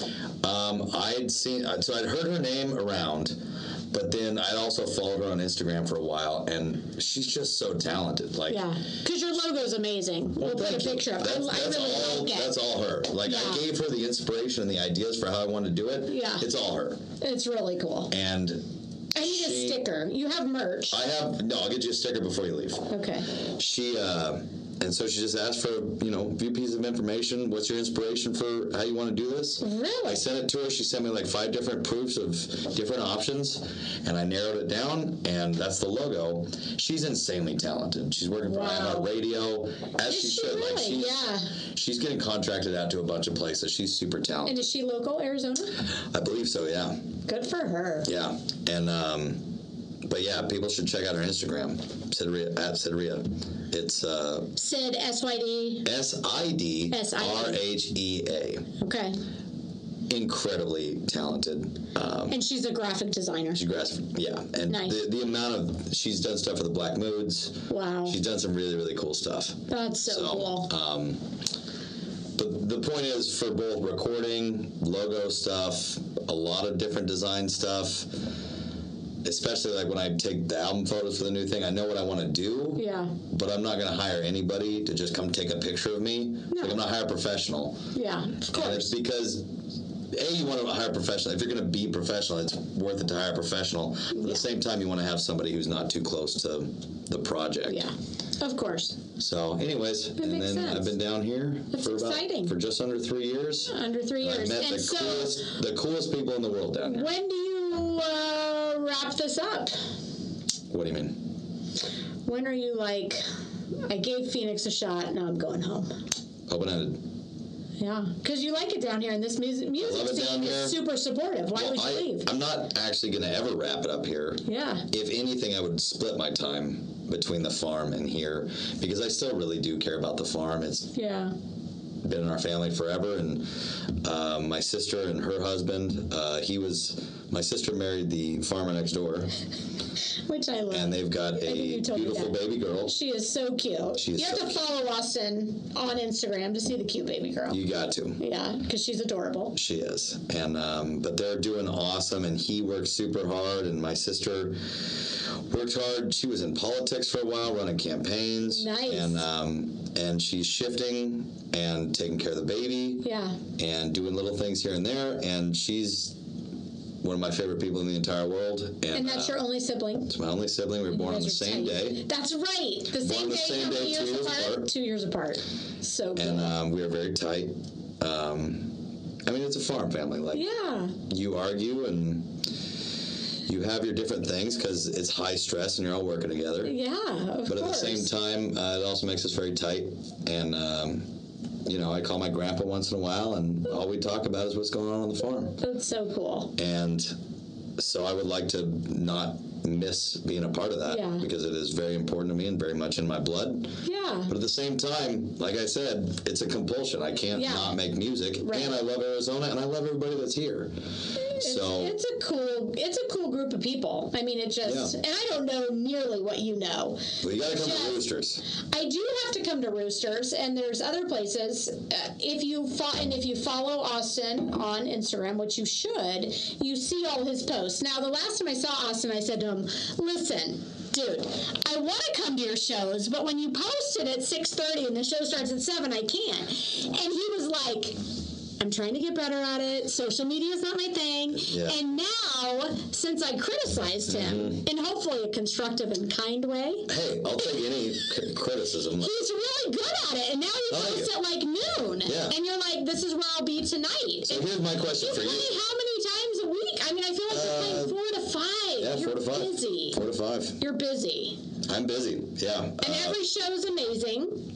oh, If you show, if you go to show four of a week, it's just as good as show one. well, thank you. I. Uh, I mean, yeah. I try to. Because it's still, you know, it's fun for me too. Like I don't. I don't phone in shows. You know, I want to give everyone the amount of effort that I gave the last one. Yeah. Uh, so, but let me ask you this Yeah. question. Ask me. I can't wait. Is it better to post the show the day before or the day of? Now, before you answer, the reason I ask that question is because if I'm going to do something, I'm looking at, like, when I look at other people posts and stuff, if I'm going to make the choice to go to a show, Yeah. I'll probably make it day of. Unless it's like Sturgill Simpson or Eric Church is in town. Yeah, it's like a It's big- usually not a planning out thing. It's more like, holy shit, they're playing tonight. I want to be there. true. And so, do you think it's better to post it the day before or the day of early in the day. Okay, so here's my. I'm going to tell you a story, Uh-oh. and that's going to be my answer. All right. So when we were at the Country Klein, the Klein Country Campout, I don't know, it's CCC. That's Yeah. what we're going to call it. Um, I posted a picture of you, me, Coop, and Kathy, who was who was with me. Yeah. And uh, one of the girls on my Instagram goes, "I know that guy. Him and Coop used to live in my apartment complex." You said, Oh, no. yeah, no, that didn't happen. You're like, we Because never Coop lived and I there. never lived together. She's like, and Austin would play all the time, and I know him. And I was like, oh, yeah, cool. So then I got back to Phoenix and I was talking to her. I was like, those guys are great. She's like, oh, they're the best. They're so much fun. So then you had posted a show, and I go, and it was the day of, and I said, I'm, I, I have my palm open as my phone, and I'm tapping it to show Austin what was happening. It's really helpful, isn't it, to have a visual? Yeah, well, yeah. Well, I'm a visual learner. Yeah. Hands on and I'm like, visual. So then I push this button. But anyway, so sh- I go, hey, Austin's playing tonight at Whiskey Road. Do you want to go? Well, she lives in Gilbert. It's not that far of a drive from Yeah. her. For her, Wait, Whiskey And Row or Gilbert? Or, uh, Whiskey Row or Stillery? you were at Whiskey Row Okay. that particular night, and I said, hey, you want to go? And uh, this was back in like probably May. Oh, okay. And she goes, Well, I mean, I would like to go, but I can't go tonight. And I'm thinking, well, What's your story? You This is don't have not enough. Mm-hmm. kids. Can't you get a pass from your husband? And but husbands don't give passes sometimes, which I don't really understand. Well, Uh, she But should have she married better. said- I, she should have. So she said, No, I can't go, but next time let me know a couple days in advance. And I Yeah. was like, Yeah, that's not how Austin works. You're not gonna get a couple Well, here's days in the deal. I do advance. on my Facebook. On my Facebook, I post everything the full month ahead of time. Well, then I'm on the wrong social media. So Here's I a need to question. go to Facebook. Here's a question for you. We're get we're doing a little shop talk here on the I don't know podcast. if you want to do Facebook. You- are you getting good Uh, Yeah, feedback? yeah. I get Because the old as- ladies are like, no. A bunch of Phoenix, like a bunch of musicians, and a lot of Phoenix people are get good all over feedback Facebook. on Facebook. Yeah. Okay. I would have gone with Instagram. Well, I go with Instagram too. I go with pretty much everything but TikTok. And I know people tell me I should be on TikTok. You should. I mean, Ugh, I don't want to. why? Uh, I Can't you want like another play one. a rift? Can't want you like another one. teach? You could do teaching TikToks. That's true. My sister suggested that. See? But then, I don't know. Okay, you don't have to. I'm thinking about it. I Okay. keep opening one and starting an account and then going, fuck this. And then I quit it again. But It is a little. It's a little. It's a lot. yeah, and, it, and TikToks are a it's lot. run by the Chinese Communist Party, so. That's true. We can't. Allegedly, but Allegedly. let's all face it, it's definitely true. But Something goes on TikTok and all of a But sudden. let me I know ask all this about it. question. So, Okay. would it be a good idea? And I think I already know the answer.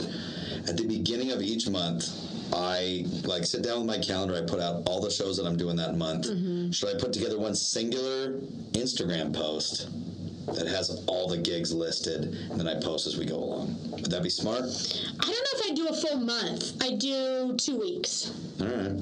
I do two weeks, and I'd probably let. I mean, depending on if you've got five shows a week and you've got ten on an Instagram post, that's a little overwhelming. But if I knew your next six shows on an Instagram post, I'd like that. 'Cause Mm-hmm. All right. then I could be like, okay, I'm going to go to that one. I'm going to go to that one. All I right. can't make that one, and I don't want to go to the show alone. Every two weeks, I could do. I think I think that's what I would do. All right. 10 might be a little too much, to, but six to eight shows Sure. in advance, I think that's good because then people can, hey, Because we're I'm gonna gonna do this. post about a day of anyways. you're going to do that anyways, right? So Yeah. to give, I think, I don't have, see, at my age, because I'm an old lady, it's like a big ordeal to be like, hey, you want to go? Like, to me, hey, it's a big ordeal to me too. I- well, but at six o'clock, I'm like, I'm gonna go down to the Celery and see Austin, and everybody else is like, well, hold on a second. I gotta check with people, and I gotta I'm gonna be like, well, you and I are living totally different lives in Yeah. our late 40s, so it's one of those things where Fun age. it is. It's the best. So I don't know. People have a hard time rallying at that age, and it's like, come on, let's just go. But they're Yeah. like, but we're not 20 anymore, and we can't do that. I was like, See, I "Well, don't we buy that should." excuse. I don't like it either. Like. I don't like. I've I been don't like anybody that. uh, It's not that I don't like them, but I don't, don't like like, the I don't like the philosophy of we're not this anymore, so we therefore we can't do that. I don't It's like no. I don't Like, get it. If you want to do anything, go do it. You're gonna have to deal with whatever the consequences are, but it behooves you to be somebody who says yes. To say yeah, because here's the Say thing. yes to every show. What did That you goes say? well for the people going to the show, the And- people playing the show. And that's Say what you yes. said at the beginning. I say yes to every show. Yeah. And all of us should just say yes. Because saying no, I don't know where that gets you. It just shuts down the opportunity for something to happen.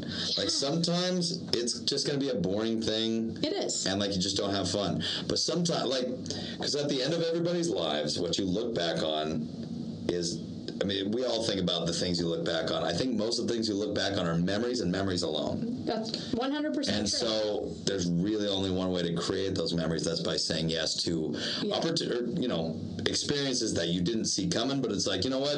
Let's get out there. Let's see what happens yeah. and uh, I've had more fun, kind of weird things happen. Yeah. That I'm gonna get to you know talk about It's- sitting on the it's porch so at 80. And so I am very much a person who's like, I don't feel like it.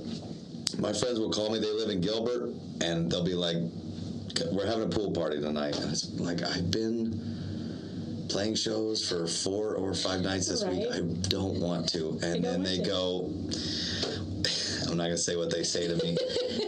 it's really not admissible on a podcast. But I can imagine. You can imagine. I think everybody can imagine what your male friends would say to you about Yeah. why you're not coming out to Grab things. your purse for And the yeah, PG and I version. usually just and go, come. all right, All right. And you have the best and I time. have a great time. And yeah, you're tired happened the this next day at last work. weekend. I finished a gig and I was like, I'm going home. I got a four hour gig tomorrow.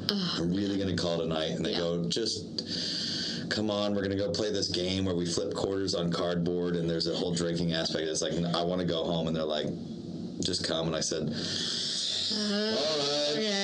And next thing I knew, I got home at like 3 a.m. Yeah. Not home. I got back to their apartment, crashed at their apartment till like 3 a.m. And then you got up and went to work. It was a and great time. you were fine. Yeah. And all day you were like, that was a good time. It, I'm glad I went. The lack of sleep and the tiredness I feel now was 100% worth it. yeah. Yeah. And I think a I, lot of people actually feel that way because there's a whole thing. I know we're probably nearing the end here. We've been going for a while, but we have. But who cares? It's been so good. it's been great. But I can't sleep. my whole thing about sort of experience in general, and this goes for going to open mics or this goes for almost doing any activity because everybody would prefer to be at home, right? Yeah. It's the comfort It is- zone. it's true. When It's you're true. on the couch, like laziness breeds laziness, activity breeds activity. Like That's that's a good It philosophy. is very much, and I'm noticing myself. Me too. I think the human animal is complex, but it's not really. No. Laziness breeds laziness. It does. Activity breeds activity. Yes. And what I found is it's like jumping into a cold pool. Yeah, the anticipation makes you nervous. That initial shock, whether it's going out, taking a shower to go out, Yeah. that initial shock is kind of a pain in the ass. Yeah. 95% of the time, you end up going, you know what, I'm glad I came out. It's, it's that's so true. And post COVID, this is more true because Yeah. everybody got so comfortable at their homes and they didn't want to go out. And I mean, honestly, and that was probably one of the things that led to my divorce is I was like, I, I, ca- I can't sit here anymore. Yeah. I gotta go. And he was like, but I like it here. And I was like, I hate it here. I gotta go. Yeah. And that's still somewhat what's been going on. And I have had the best time over the last year. Yeah, getting out there, camp out, Oh my gosh. Country Country Thunder. Thunder, went to Circus Mexicus, Mexicus. which we're gonna talk Yeah. about your Circus Mexicus story because we didn't get to it. Uh-oh. So I'm listening. I, is your roommate even here? Yes. We should pull him in for this one. So, anyways, he goes. so you're talking about the Circus Mexicus, and your experience was different than mine because I was there enjoying it, but you were there as a guitar player. Yeah. Well, the best part about Circus Mexicus for me was Drew Cooper was on the bill Sunday. Mm-hmm. It was my son's twentieth birthday, No. and I a felt fun age. like. I had to get back for his birthday, but then part of me was like, You're 20, you don't need your mom there. But my ex husband was making me feel super bad. Like, it's his birthday, you need to be here. And I was like, But it's Mexico. Yeah. And I said to my son, like, you're gonna be 20, like, it's okay. And he goes, Mom, go, have a good I'll be time. there for your 21st. Right? I'll be there for your 21st because we're going to go to Vegas Yeah. and we're going to have a Hell whole yeah, thing. alright. But my husband's like, you need to be here. And I was like, fine. And I already felt a little guilty, but not a lot. But he was Yeah. making me feel a lot guilty. So I was like, I'll go back. So then I'm looking at it and I was like, shit, Drew Cooper's not going on until Sunday. Like, this sucks. I'm going to miss Drew Cooper. This is the, wor- oh, well. But he's going on at 11 Yeah. and 5. 11 and 5. If you go on at 5, you're not going to make the No, border by 8 you're p.m. not before going to it make closes. the order, which is part of your story. was Like, five your and a half hours dilemma. late to work. Your dilemma. So I'm like, I can't believe I'm going to miss Drew Cooper. All right, well, that's how it has to go. Saturday, Mm-hmm. we get to Banditos, Yep. and I'm getting out of the cab, and I'm like, oh my God, Drew Cooper's on stage. How did I get so lucky? So I am from the cab. Is that when they were doing the round, the acoustic round? No, no. This is like six o'clock, five o'clock before the peacemakers are taking the main stage. Okay, so that was before I got there. Okay. That was before you haven't even gotten here. by Okay, then. yeah. I hear Drew Those fucking Cooper. 30 hours of my life. Was it not? Yeah. It's the best time. the best. So I get out of the cab and just break out into a run because I am so happy. For some reason, Drew Cooper's coming on Saturday night. Like, I couldn't believe my luck. So I come running through, and he's just laughing on stage because he sees me. And I probably wasn't super sober. So I'm like, here I come. I mean, And he's kind Yeah, of what are smiling, kind of singing, you know, singing his song. And so I get there and I'm standing there, and sure enough, what do you think he sings? I would say, cover me up. That bastard. Yep. So I'm drunk, now I'm crying. Yep. And that's okay because Drew Cooper came on Saturday That's night. Mexico's uh, motto, by the way. I'm drunk and I'm I'm crying. drunk and I'm crying. So, anyways, I was so happy. So then I run up on stage and I see him when he's done playing, and he, I said, "Where is that cute little guitar player of yours?" and he said, "He's gonna be here later." And I was like, "Perfect." So then I think I drank some more. I went and watched uh, the refreshments. Oh, that's right, because that's when I saw you. It was when they were doing When that. they were doing the Yes, that's rounds, right. and there was four of them, and I can't remember. It was Roger, it was Drew, and then Well, there was Ron. four of them. There was four of them, and then Roger showed up. That's right. It was Coop. It was Jamie Lynn Wilson. She's amazing. She's awesome. Oh, Blonde. yeah. Uh, and then it was Ryan Colwell. I really hate that I don't remember who the other one was. I, I don't know, I but think it was that long-haired kid. who Yes. turned out to only be 21, and everybody else Yes. is like, "He's only 21. What a bunch of bullshit." Why? But th- he it's like this guy's doing so well for oh, only being 21. my God, he was Not not in like an actual bitter way, but just like Yeah. this is a bunch of bullshit. not fair. Not fair. Pull back the talent. But then, th- so they did like a round, Yeah, and then Roger Klein came out Yeah, with his it was- 12 string. it was bananas. It was one of the best. Okay, so It was the best I part. have a problem with live music only because I just want to get up there and play. Yeah, Like, it's not a jealousy thing. It's just I see live music. I want to be up there of course. helping create the sound. However, that legitimately was one of the best acoustic rounds, let alone True. anything that I've seen in quite a while. Yeah, They all played their best things because they were all trying to, in a very Outdo. friendly, In a- competitive way, correct. outdo each other. Yeah. Jamie Lynn killed it. Yeah, Coop killed it. Like everybody killed it. Ryan Colwell had like two songs in a row that he like. I mean, he turned them to like seven minute long jams. yeah, he did. But holy shit, was the crowd into him? Like Yeah. he hit it so hard. Yeah. It was awesome. I was still think so about some of cool. those songs. Like, yeah. So that It was, was, one of the it was best one of the rounds. best sets. And I remember I was we were hanging out and a couple other people there.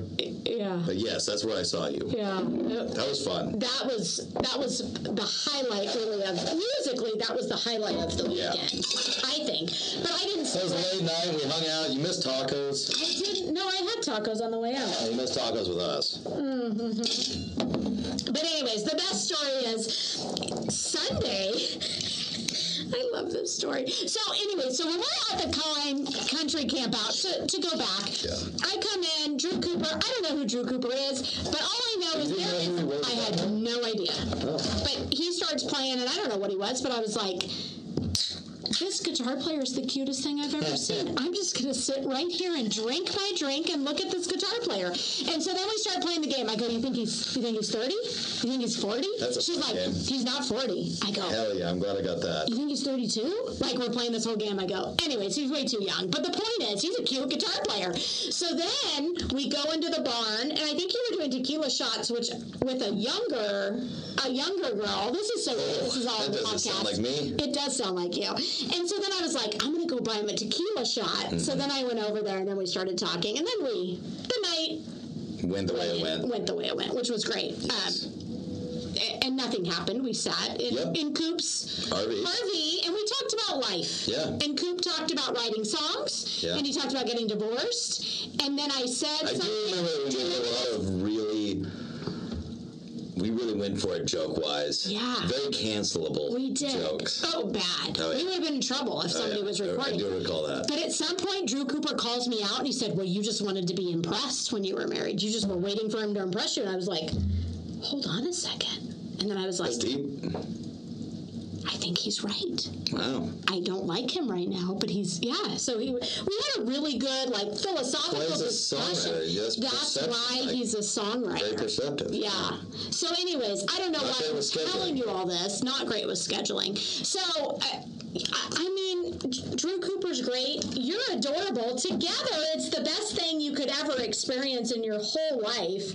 But you know, Yeah, well, I mean, and that's why I'm excited to be able to go out on the road with him now. So You have to. So the point of the story is you're in Sunday night, you're on a rooftop at Circus Mexicus, yeah, and he's you're getting to know a young lady up yes, there. yes, And finally she has to go. yes. This is the best. This just tells you how old Austin is. Without me telling you his age, this tells you.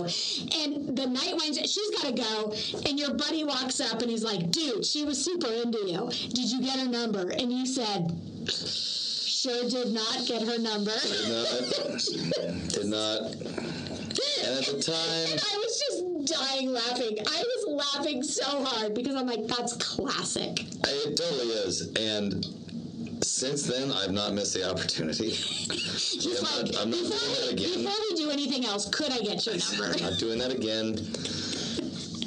But uh, yeah, Have you I run into her yet? do. No, Damn it. no, I would recognize her if I ran into her, but uh, It's gonna happen eventually. It very well could. However, Circus Mexicus bring just like the camp out brings Yeah. people from all over the place. It does. Quick thing about the camp out is when I was down there, all of a sudden I walked. We're gonna get a third Go Bees reference. I was walking around uh, where the stage was, and I see a guy wearing all Oregon State Beavers gear. Let's go Beavs! What? And I Let's go, go- Beeves. I go, holy shit, are you wearing Beavers gear? And he goes, hey. I know your grandfather. I used to work on the competing farm. What? So there was a Sweeney farm, there was a Shelburne farm. Now the Shelburnes are both some of my best friends. Still, we're going camping this weekend. Are you kidding? Still, some of my best friends. They they still farm. We still farm. And he goes, I used to work for Shelburne's, and.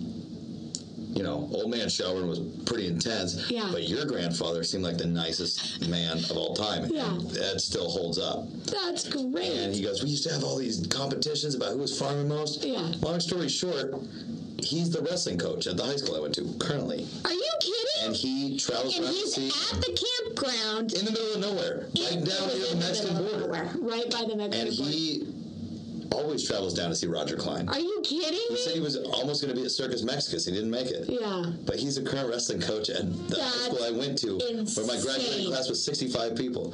Like, I what love the odds that I that. see him way the hell down here? So crazy. So- crazy. Yeah, the sidebar. camp out. Sir, I mean, people don't understand. They're like, so what are you doing? And I'm like, it's a band. They've got a local following. I can't explain it to you if you don't understand it, but it's super cool and it's super fun. You feel like you're part of this family. Yeah. Everybody's super nice. They're encouraging. You have the best time with them, and they're about experiences, which make life better. Yeah. Hard times, you go back to your great experiences and you go, what have I done? yeah. that's really just where I've been what you're leaning super on. happy. Yeah. Right? So, anyways, that's that's true. So Yeah. I'm glad I was at the camp out. I'm glad you were at the camp Hey, out. I'll we had a take you to good that. time. Cheers. You hooked me up with some stuff. I know. I did. I was a good proponent of you having a good time. Yes, you And I did. I still appreciate am. it. I just introduced you to a professor that teaches with me who's young. yes, you did. In your age group group. Yep. In your age range. Sure. So anyways, Yeah. we'll see what happens. You're the best. And I appreciate you having me on the I'm a podcast. facilitator. Thanks for coming on my of podcast. course. I always need guests, and this is a new. This is a musician. This is kind of new. Yeah. It's usually old women talking about their lives. I've only had a couple of guys, so Well, I my personal opinion, and we haven't listened to how the audio turned out. Let's hope it turned out well. Let's hope it turned out well. Um, I don't think you should edit it. I think you should release the whole thing. Do you? Mm-hmm. There may be some damning evidence on there. I don't know. Uh, What you can go ahead and listen to it again. I don't know what I you don't know if would I find as care. damning evidence. I don't know. You know, people. Here's the thing: as I said the other day, I was doing an Instagram story, and I think I said something like, "I really don't care what you think about me. Here's the story because I don't."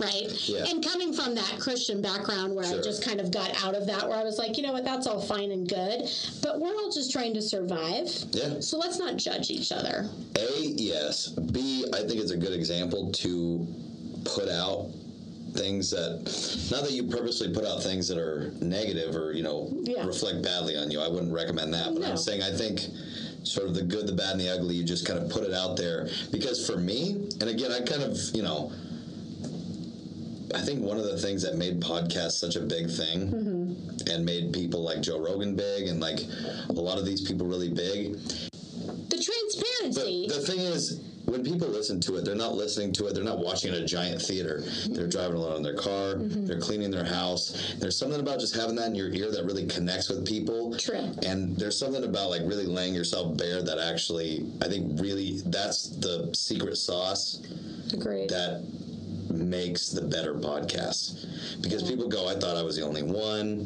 Mm-hmm. or all that i can't believe they admitted that but technically that applies to me too Yeah. like that's my opinion Yeah. on it and sure do i have regrets on some of the podcasts that i put out absolutely but at the same time i go when your roommate hit on the groom's mom and was like, "Yeah, you," yeah, I was like, "This is the best." That's what you love about podcasts is that kind of stuff. and you don't and anybody worth anything in my opinion Yeah. doesn't end up judging that person for that And if they do, it's like, really? Is they that do. It's like, well, you're a buzzkill. Like, I would rather not associate with you, anyways. so many? I want to buzzkills out associate in the with world. people who are like, I see where you're coming from. Yeah. Like, those are the people that you would want to hang out with anyway. So True. it doesn't really behoove you to uh, cater to the pearl clutchers of our society. The pearl clutchers. It, be- it behooves you True. to hang out with the fun, weird, strange. yeah, Odd this is who I people that we am, run and take it or across. leave it. Yeah.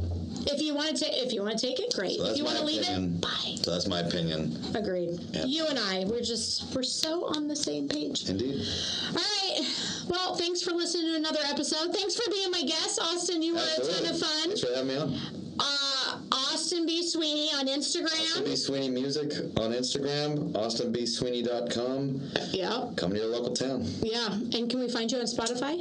I'm on Spotify, Nice. I'm on Facebook, I'm on everywhere but TikTok Don't go to TikTok. for now. Just kidding. He'll be up on TikTok in like a month. We'll see. I'm going to talk to him. All right. Talk to you later.